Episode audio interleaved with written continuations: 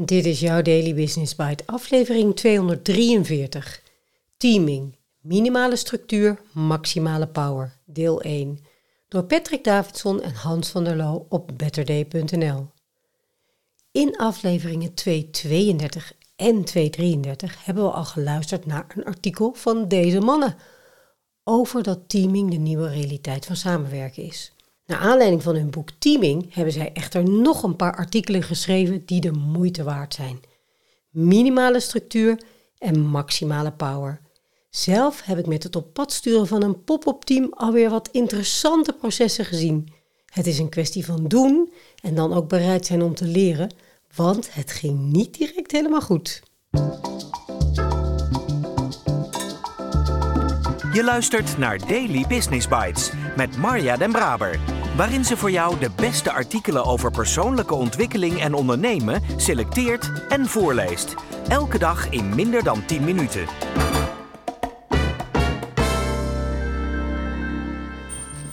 Teamwork makes the dream work is een gevleugelde term die je vermoedelijk wel eens gehoord hebt. Op het werk, in een sportkantine of in een sportprogramma op televisie. Vaak zijn voorbeelden van sportteams heel inspirerend. Maar ja, hoe pas je dat nu zelf toe? Patrick en Hans nemen je mee door de case van een grensverleggend team waar elke 14 dagen zo'n 2 miljoen Nederlanders naar kijken. Het Formule 1-team van Red Bull Racing. Vraag iemand die de Formule 1 niet echt volgt wat hij van autoracen weet en hij zegt: de snelste auto wint.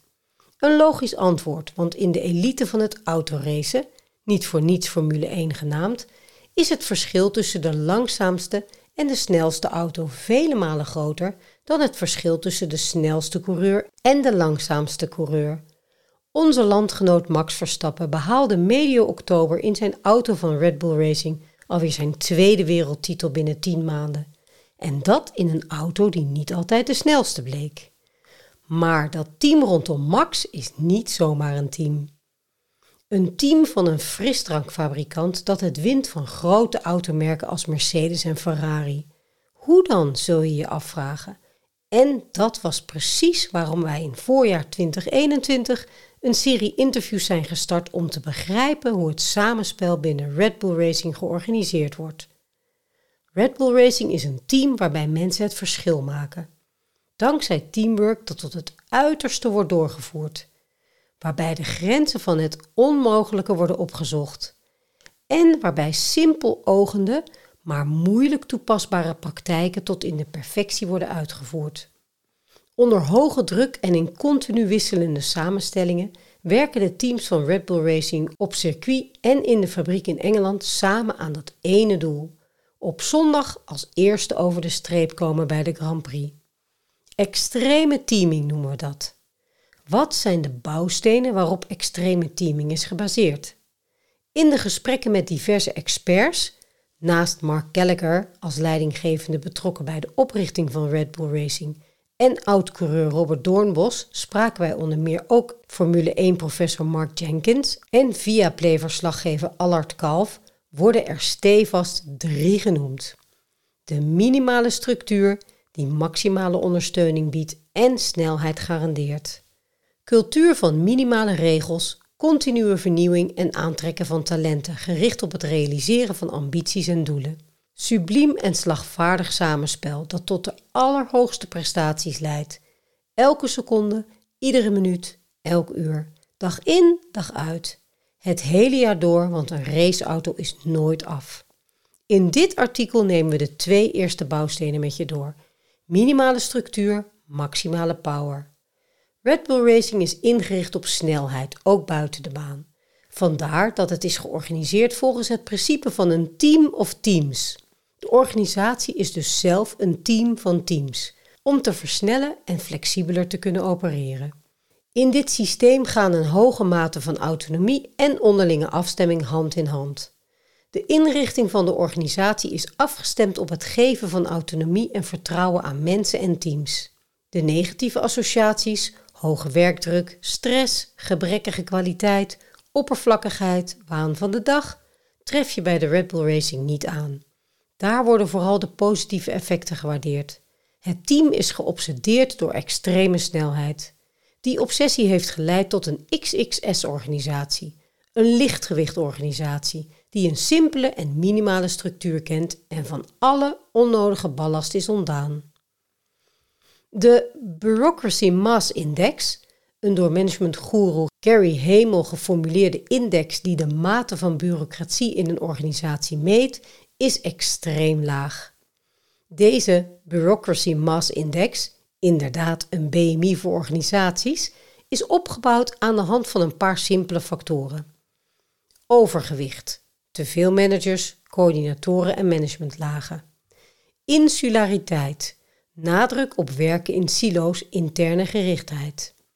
Politiek, te veel energie gericht op het verkrijgen van macht en invloed.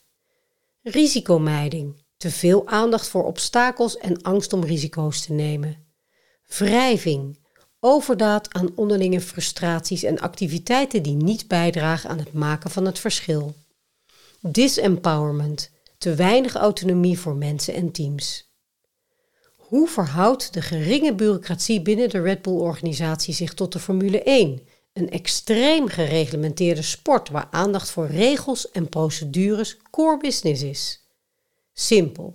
De taak om zich hiermee bezig te houden wordt toevertrouwd aan specifieke beroepsgroepen, zoals de designers. De gemiddelde Red Bull-medewerker wordt er niet mee belast. Interessant is ook hoe met die reglementen wordt omgegaan. Ze worden niet uitgeplozen om nauwlettend na te leven, maar vooral om na te gaan hoe de regels geïnterpreteerd kunnen worden en te kijken wat er niet in staat. Elke maas in de wet biedt immers de mogelijkheid tot nieuwe kansen. Daarbij worden de grenzen opgezocht. No risk, no fun was dan ook het motto van de onlangs overleden oprichter Dietrich Mateschitz. Vernieuwing als het ware in het systeem ingebakken.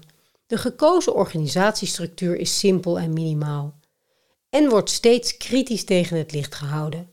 Alles is gericht op voortdurende verbetering en vernieuwing, zo wordt ons verteld door Mark Gallagher. Want alleen vooruitgang houdt je scherp en voorkomt arrogantie en gezapigheid na behaalde successen.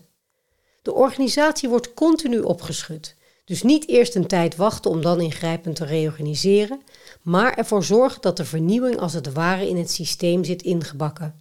Dit laatste gebeurt op meerdere manieren.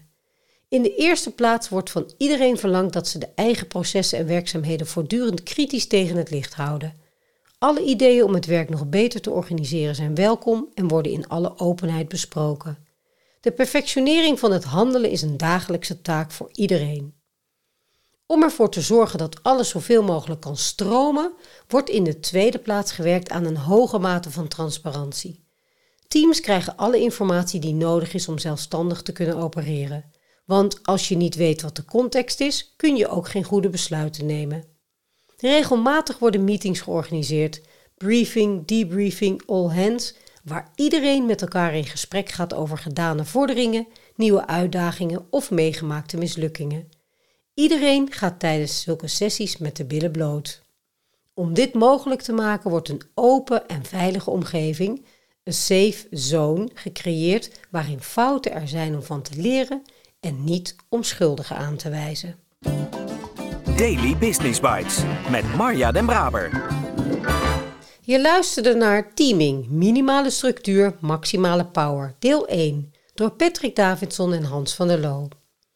Een BMI voor organisaties, die kende ik nog niet. En de factoren zijn zeker herkenbaar. Interessant om jouw team of organisatie eens langs te leggen. Ik ga ook heel graag mee in de gedachte over autonomie en vertrouwen. Meer dan dat, want dat past natuurlijk ook in de V6. En heeft genoeg onderzoeken die bevestigen dat dit resultaten bevordert. Toch gebeurde het onlangs dat een tijdelijk team met een duidelijke vraag op pad was gestuurd en vertrouwen had, waarbij later toch bleek dat de kaarten een beetje anders lagen. Dat zorgde best voor wat emotie en buikpijn in de teams. Gevolg: grote leerpunten, maar ook veel extra tijd en wellicht een deukje in het vertrouwen. Maar zoals Patrick en Hans steeds zeggen, teaming is een kwestie van doen. Doen, leren en weer verder. Morgen kun je het vervolg luisteren, dat over minimale regels gaat. En daar kijk ik wel naar uit. Ik spreek je graag morgen weer.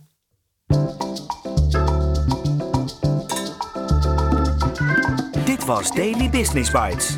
Wil je vaker voorgelezen worden? Abonneer je dan op de podcast in je favoriete podcast-app. Meer weten? Klik op de links in de show notes.